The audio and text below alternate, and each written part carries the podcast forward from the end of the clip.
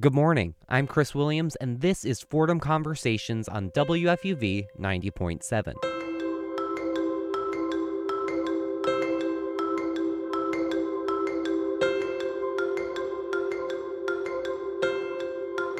Have you ever stopped to ask, why are we here? Where do we go when we die?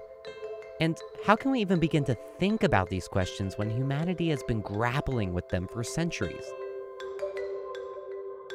How about we start with magic, science, and religion, the topics of this week's Fordham Conversations.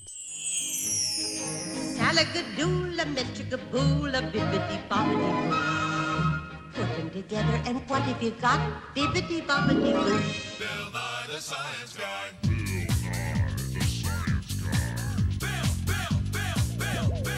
Bill Nye the Science Guy. Let us pray. Most holy and all wise God, our Heavenly Father, it is in the name of your Son,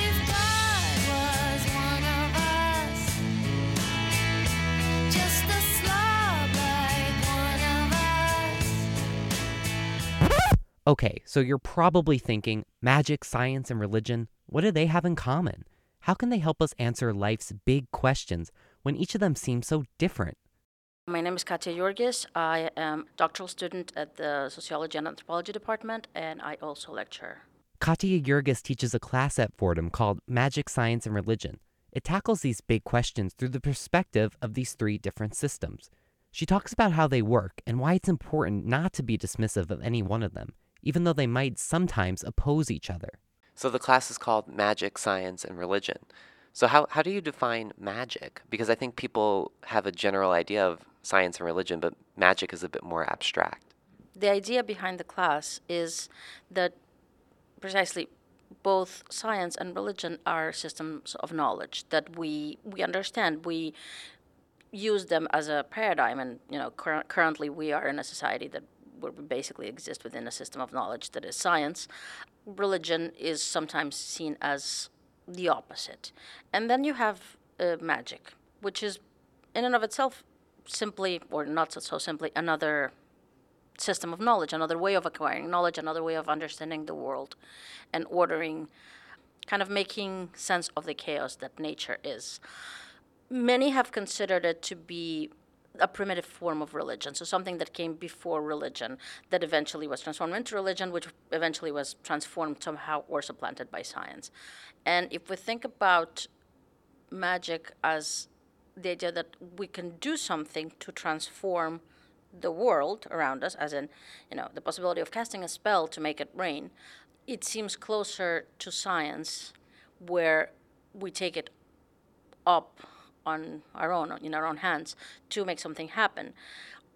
When we talk about religion, is more about surrendering to a higher power and understanding that we are actually flawed and we can't. Uh, um, we are fallible and we cannot transform or you know control nature the elements or whatever it is on our own.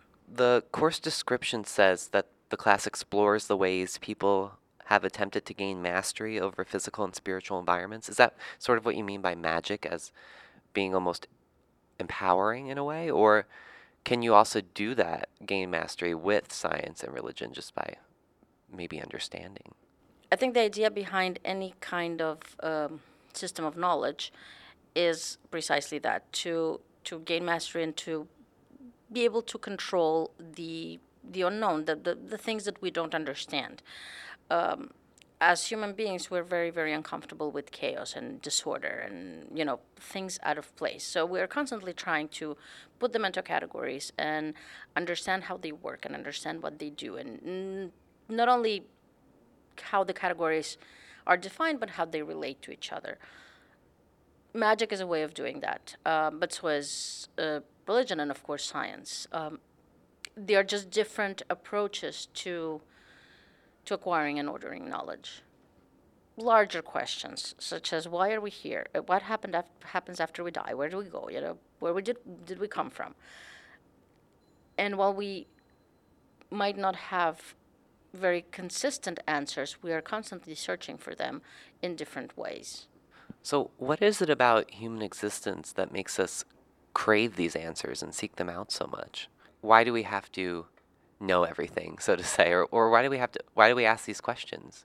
I think we are, as humans, naturally curious. Uh, at least I hope so. I think curiosity is a wonderful thing. But I also think that it comes from this idea of being incredibly, incredibly uncomfortable with the unknown. We just don't know what to do with it. We have the need to, again, you know, fill categories to to explain things, to to rationalize. You know, if if you look at any kind of example, what scares us is usually what we don't know or what, what we don't understand. Death ends up being kind of the greatest mystery because of two things. First, absolutely everybody dies. It's inevitable. We know this. And also, we have absolutely no idea what happens next. Um, yes, we have obviously many explanations, and each religion uh, will offer an idea, and each system of belief will offer an idea or an explanation. But in the practical way, we can't really prove or disprove one another. So I think as long as it remains a mystery, we'll going to be drawn to to figuring it out and, and, and try to explore, trying to explain it away in some way or another. I'm going to ask you about the differences and sort of similarities between magic, science, and religion a little bit later. But before we do that, I want to ask you how would you say that these three systems work? You know, are they successful in, in thinking about the world? Are, are they a good way to sort of grasp what's around us? Or do they falter? They all have advantages and disadvantages. Um, and the thing is, while they are to a degree distinctive systems of knowledge, ways of acquiring knowledge and ways of understanding the world, they're not entirely separate. They tend to blend and bleed into each other and you know transform and mutate and sometimes borrow from one another none of them are is obviously perfect no sing- there's no single explanation that will account for everything. And it seems that as humans, as a civilization, perhaps we keep looking for this one overarching explanation that we keep not finding. So whether it's God or um, string theory, we're just trying to find this one answer for everything, and maybe there isn't one. You say that they sort of blend together and that they're interrelated. But for me, I wouldn't think that, you know, would you, would you say a scientist, is it possible for a scientist to believe in magic? It's probably would be on a very personal level, but I don't know why it wouldn't be possible. It, it depends of, on how you context, contextualize it. I consider myself a scientist. I'm a social scientist, but I'm a scientist nonetheless. I believe in magic in the sense that I know that there are people who believe in magic, and for them, that is a fact. It's a social fact, as such as exists. Same with gods or spirits or elves or you know what have you if there is a belief on the in an invisible world, so to say, uh, and that belief is shared by a group of people, then that belief is is real, is a social fact. So, in that sense, I think it's entirely possible. And if you take that idea further, uh, you'd see that really religion and science are not opposed to one another in the same way that perhaps magic and religion are, are also no, not really opposed to one another. While they are different and can be distinct, they can also be complementary. Yeah, I guess what I, I was curious about is whether, you know, how do these things stand up when they're alone? You know what I mean? Like when someone adopts one of these systems, but sort of maybe rejects the other ones.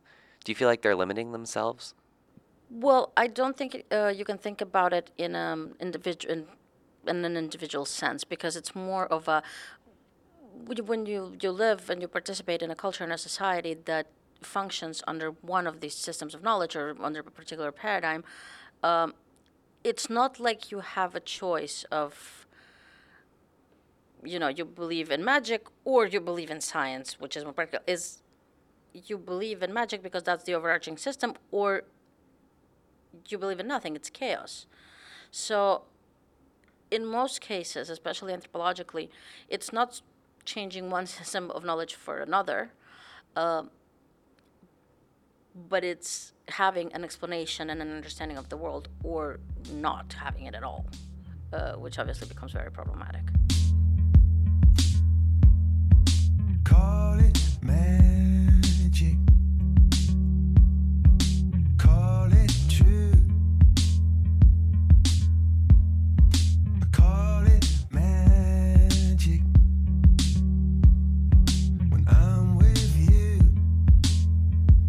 I'm Chris Williams on WFUV 90.7, and you're listening to Fordham Conversations. Today we're talking about magic, science, and religion with Fordham professor Katia Jurgis, who teaches a class on these topics. Usually, I think a lot of people tend to think of religion and science as being sort of on opposite ends of a spectrum. So, in in what ways are they, you know, in what ways do they overlap? In what ways are they similar? Where's where's the common ground between the two? They are providing us with something we have been looking for. They provide us with answers. Maybe not necessarily to the same questions.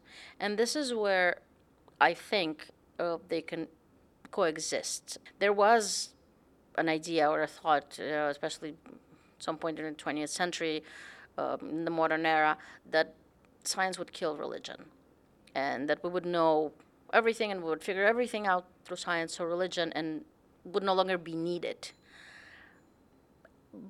But perhaps religion fulfills a different function, uh, a different need, and answers different questions. So they don't really have to be contradictory, and they can be or coexist side by side. Because yeah, just like what you said before, religion often attempts to answer spiritual questions, and science tends to focus more on physical questions. Do you think either one could sort of tackle the questions of the other? Such as, are there scientists who are trying to prove sort of spiritual questions?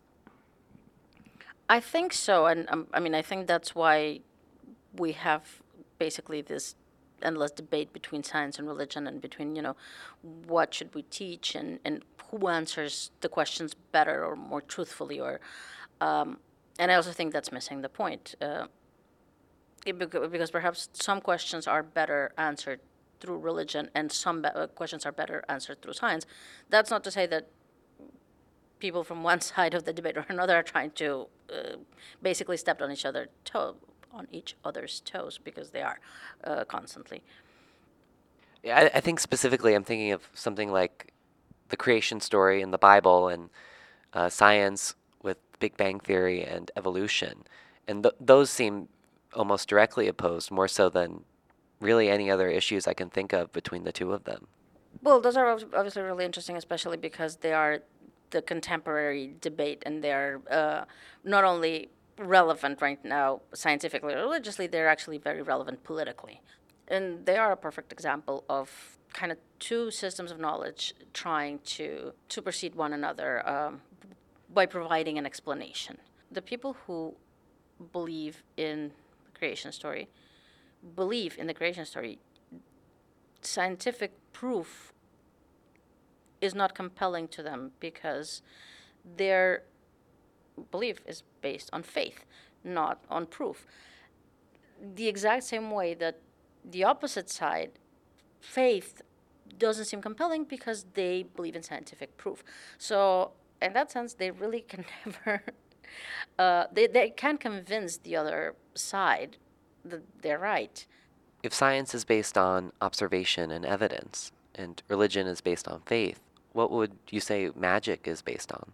magic i think that's what's incredibly interesting about magic because it's a little bit a combination of both it has similarities to science in, in the sense that it's it requires doing it requires action right? It requires magical action it requires casting spells or making potions or or what have you.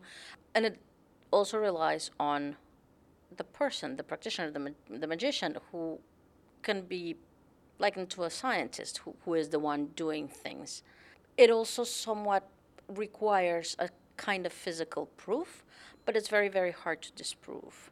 Mostly because, imagine, a spell is cast for it to rain to stop the drought. It will rain at some point. It might not be rain today or tomorrow, but it will rain at some point, which would be a confirmation of the efficacy of the procedure. What if it never rains ever?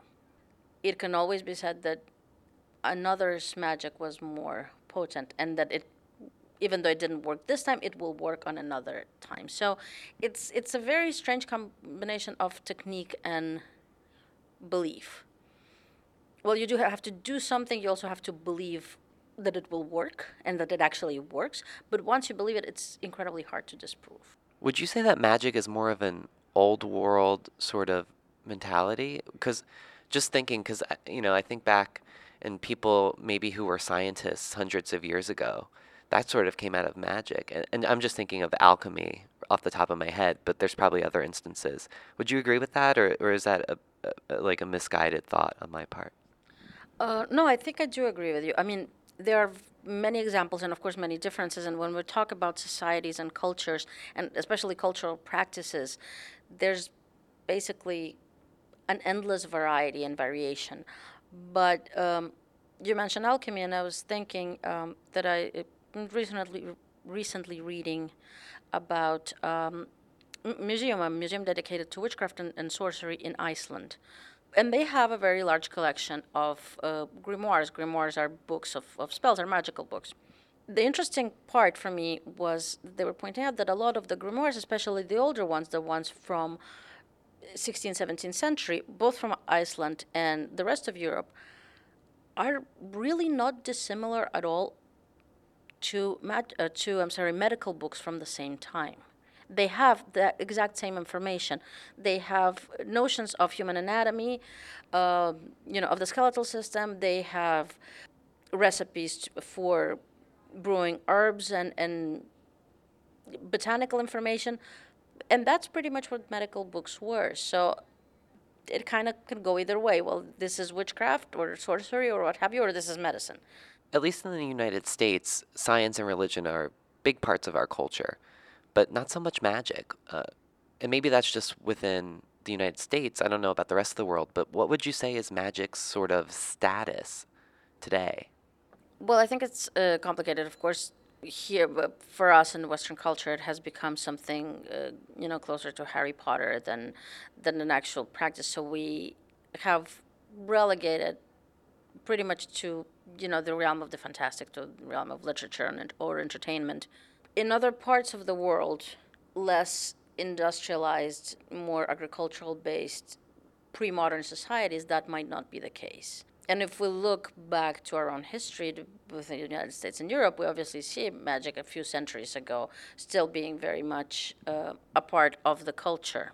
On the other hand, we have this resurgence of Wicca, a magic based but now considered a religion. So the boundaries are constantly blurred. Um, and it's sometimes hard to talk about magic as as a unified system just because it can mean so many things to so many different people, right? It, like, for, for some, it could mean moon worshipping, and for some, it's witches on broomsticks and Harry Potter and what have you. But there is magic or a sense of magic in us, usually as children. And there also such a thing as Levi Strauss, of Claude Levi Strauss, a French anthropologist, called it magical thinking. And he thought that magical thinking was something that kicked in when we couldn't find an explanation, a rational explanation for something. And that magical thinking was something that we would resort to when we couldn't understand. So while we may know how things happen, we might not necessarily always know or understand why. Why does a particular accident happen at a particular time? Why does a young person die as a tragic death? We know how it happened, we don't know why. So we try to explain it to ourselves. You can think of bad luck, uh, you can think of, of any number of things, but that uh, impulse to find meaning in something that we can't necessarily explain in scientific or practical terms, I think would be closer to to magic, to, to, to magical thinking. So, do you think a lot of people employ magical thinking? Without necessarily calling it that or realizing maybe it's a sort of remnant from an older culture from our past, uh, from a pre modern time. Maybe it's just how our brain is wired um, and our need and desire to, to have an explanation for everything. And again, I don't think that people specifically employ the term or even, you know, rationalize it that way, but I do think it's there. We might have talked about this already, but I just want to ask it a little bit more directly. Have scientists worked to debunk religion and magic and sort of claim authority? I think to a degree, maybe not, you know, specifically, and kind of saying, "Oh, I, I'm going to do this to, you know, prove that God doesn't exist." Although I'm sure there are, or there have been uh, scientists with that mind frame. Uh, but I think mostly we're we're just interested in the larger questions of the universe, and I guess if it happens along the way to disprove something, I mean, a, pro- a previously held belief, we go with that, and that's pretty much how science usually operates. I don't know if it's intentional, necessarily. I don't think science can ever disprove religion. Uh, I, mean, I don't think it should try. Just what popped into my head as I was thinking about what would maybe connect them or string them together in a way. I, I, I- I think I thought about love and death and, and sort of those being the universal intersections of the three of them, sort of. Because, you know, scientists can explain, oh, this is what killed this person. And then religion will go on to say, this is what happens when you die. Because a lot of religions have some sort of afterlife. And magic, i- i- maybe it would be for someone who isn't religious, but also believes that something happens to us when we die. And um, sort of the same with love. Love can be explained scientifically, sort of with brain chemicals, but there's also this mystical quality about it. I was just wondering if you had any thoughts on that, or if that's just me thinking too, you know, too broadly almost about these topics. Uh, I definitely agree um, about death. Uh, I actually hadn't thought specifically about love, but but I think it, it, it is a very interesting point. In terms of death, uh, certainly, again, it's something to that happens to absolutely everybody. Um, we know this. This is you know a fact of life and an absolute certainty. The other absolute certainty, pretty much, is that we don't know what happens. As you mentioned, pretty much every single religion that has ever been studied, recorded, um, you know, throughout human history and in broader sense, and every human culture, civilization, has some idea of what happens after we die, or some explanation. Not all of them obviously are the same, and some are much more elaborate than others. And you know, we can think of of Christianity and where we have a construct of, of, of, of heaven and afterlife and perhaps even hell, etc., etc. We can think about other religions where uh, the idea that the spirit just leaves the body and goes join into a, the divine or a larger spiritual afterlife or something. And of course, science can't provide an explanation because until uh, somebody you know really dies and comes back, we don't know. We know how. We, we, we have definition of the, of what it means to be alive and what it means to be dead.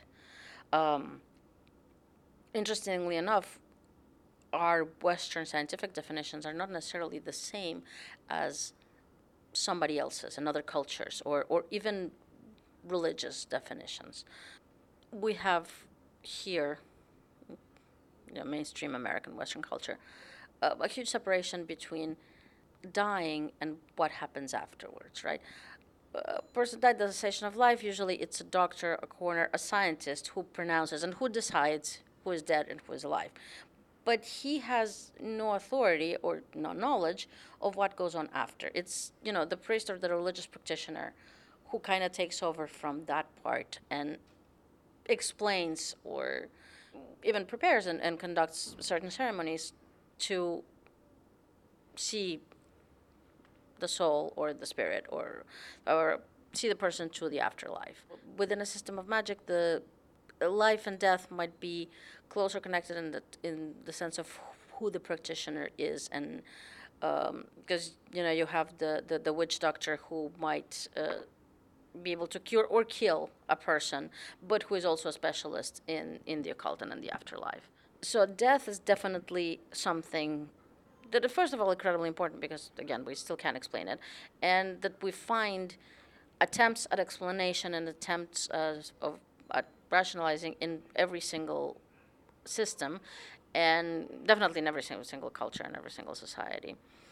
what you said about love, I think, yeah, it's it's it's very interesting because y- y- on the one hand you have you know, chemicals and, and, and like brain chemicals and uh, attempts at explanation the- of, at explaining attraction uh, or love scientifically. Uh, on the other hand, you have perhaps the idea that of love po- potions, and that you actually can make something to attract uh, the person, and that's that definitely comes out of magical thinking.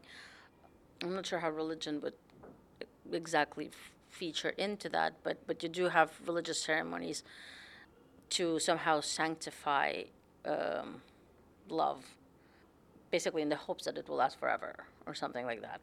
So yeah, there's that element there as well.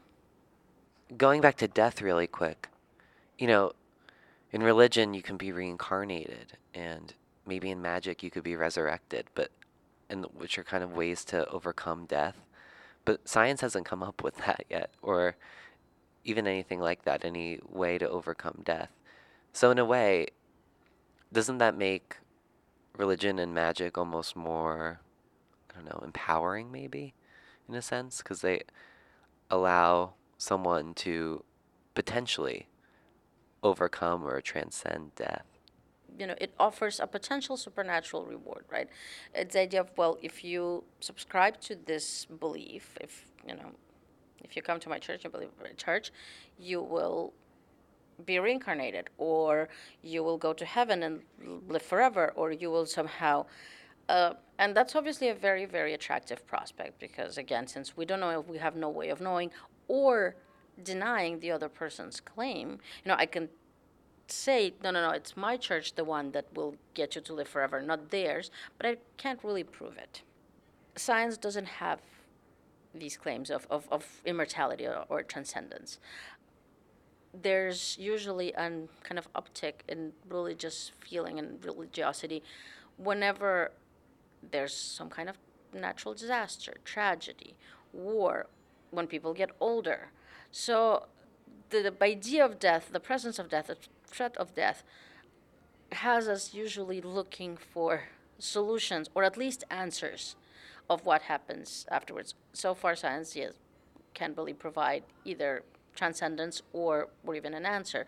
I mean, we have attempts, again, completely unproven, and, and that, and I think should be equated with magic rather than, you know, cryogenics and, and freezing of a dead body in the hopes that somehow it will be resurrected. I mean, it it doesn't have any scientific proof. It hasn't been done, so you can actually see it or analyze it as magical thinking rather than than sci- well disguised as scientific.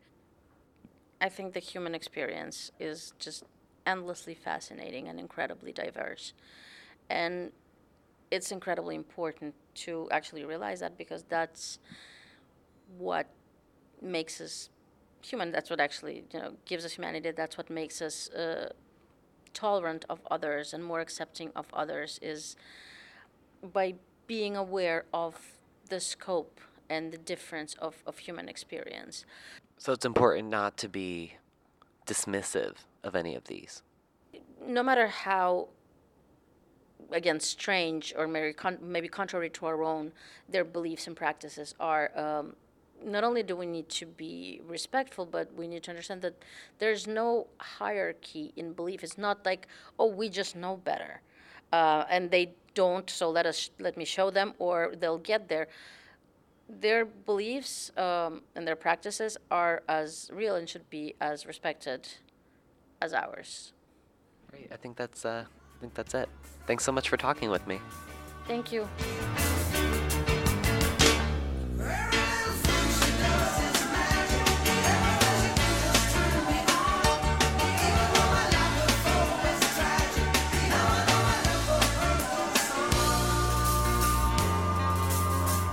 This has been Fordham Conversations on WFUV 90.7. You can hear us every Saturday at 7 a.m. And don't worry if you've missed a show.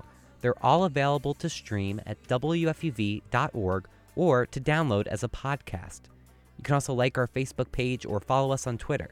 Stay tuned, George Bodarky and Cityscape are next on WFUV. For Fordham Conversations, I'm Chris Williams.